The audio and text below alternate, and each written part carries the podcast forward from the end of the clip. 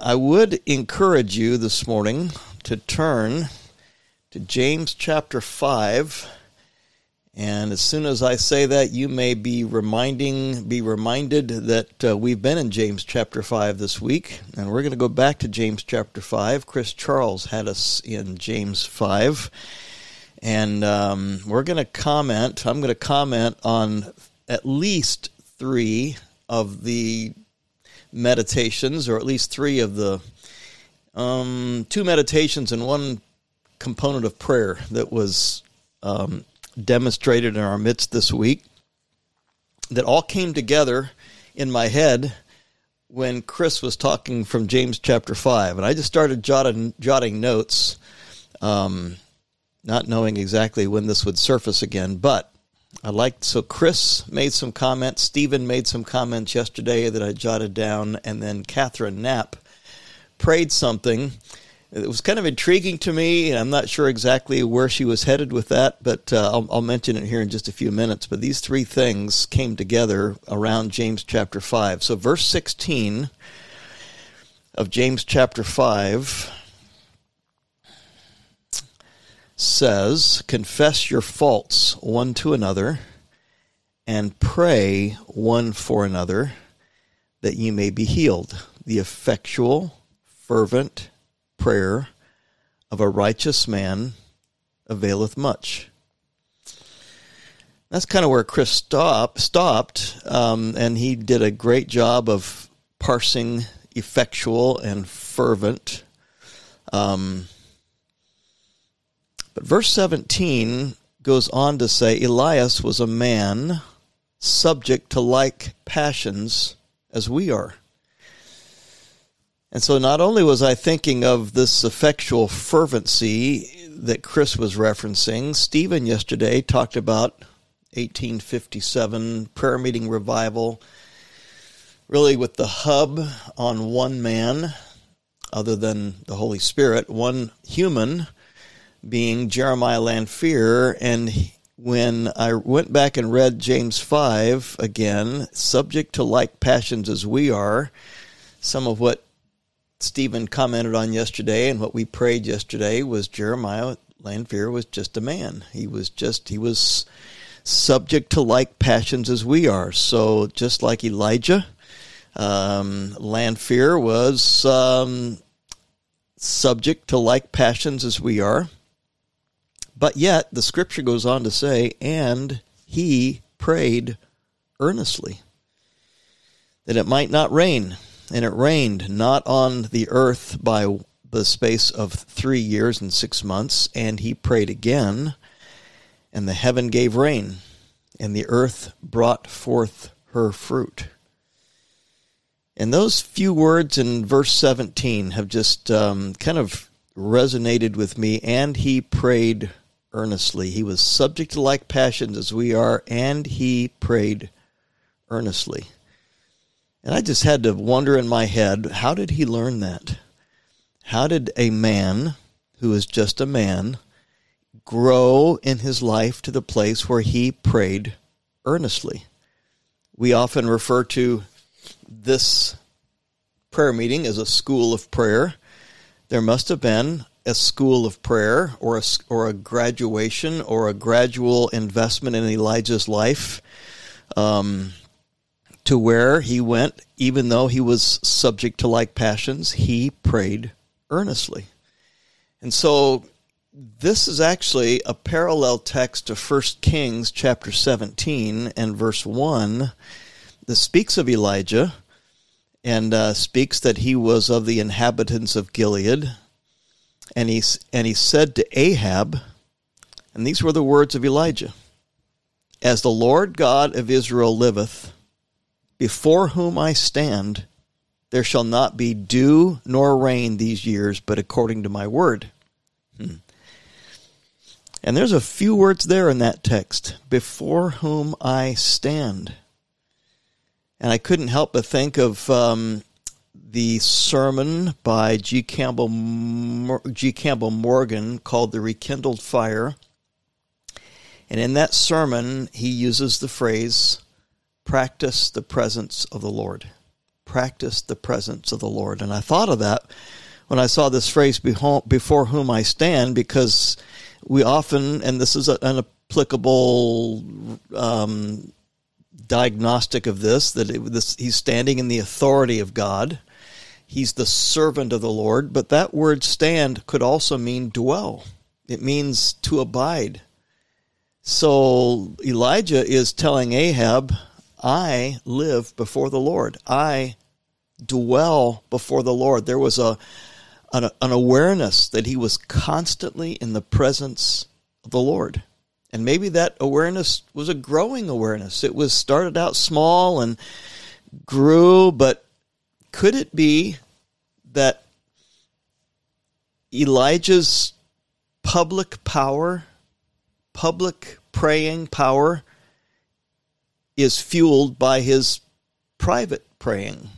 as he's seeing himself before the presence of the Lord, growingly so.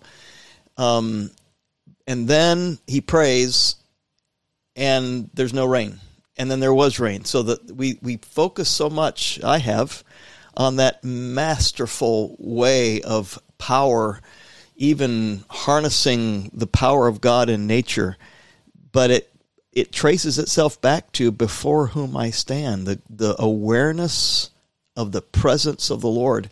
And so I, I mentioned I was also intrigued by Catherine Knapp's prayer a few days ago.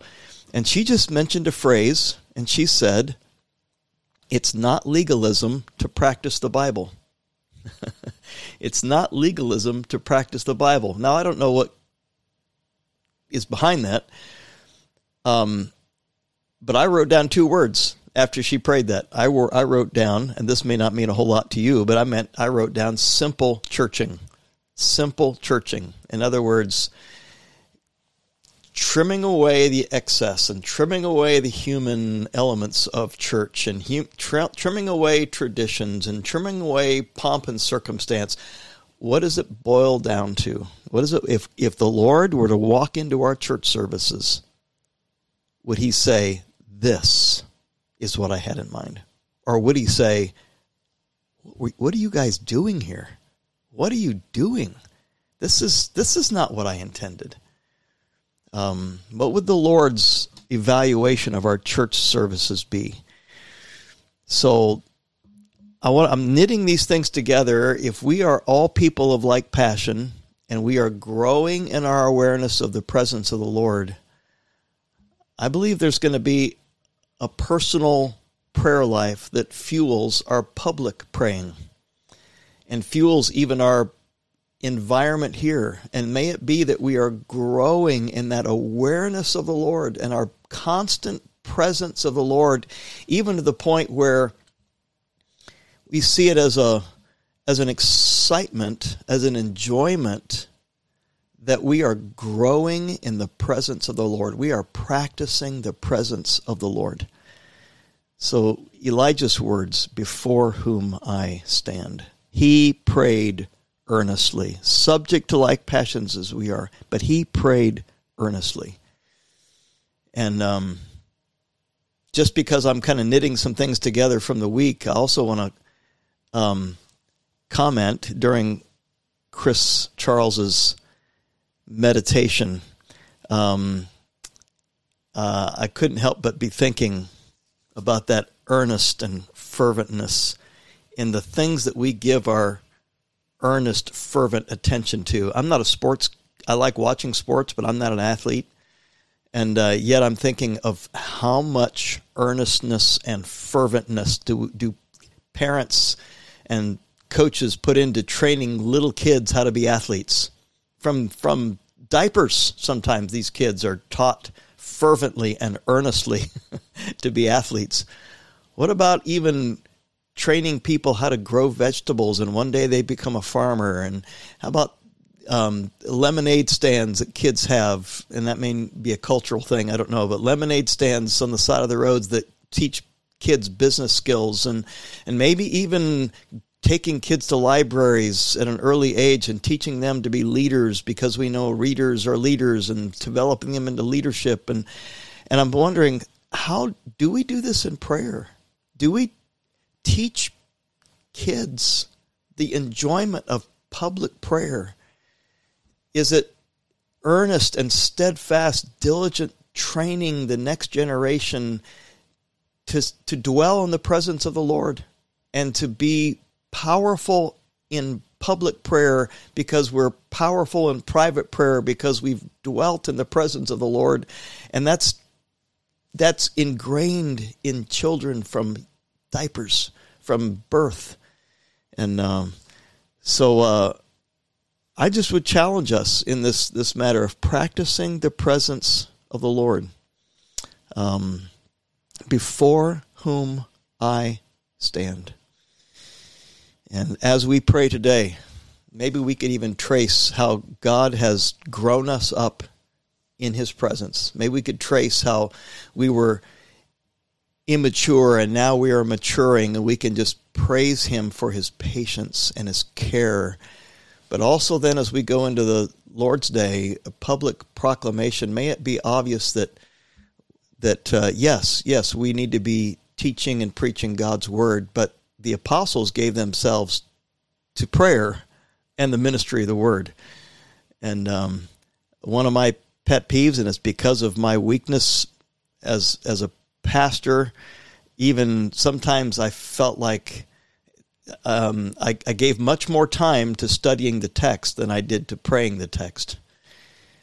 And sometimes, as I'm in a lot of churches, and I sometimes I I I, think pastors treat the prayer before the sermon as something they have to get through in order to get to the preaching. But as we're training our children, may it and are training in the next generation, and even demonstrating our love for the presence of the Lord, may our public praying be that which is of supreme enjoyment. We're training others in the presence of the Lord by our enjoyment of praying publicly. And may it be even evidenced in our private praying, as Elijah, for the presence of the Lord, had public power as a result of private prayer, practicing the presence of the Lord.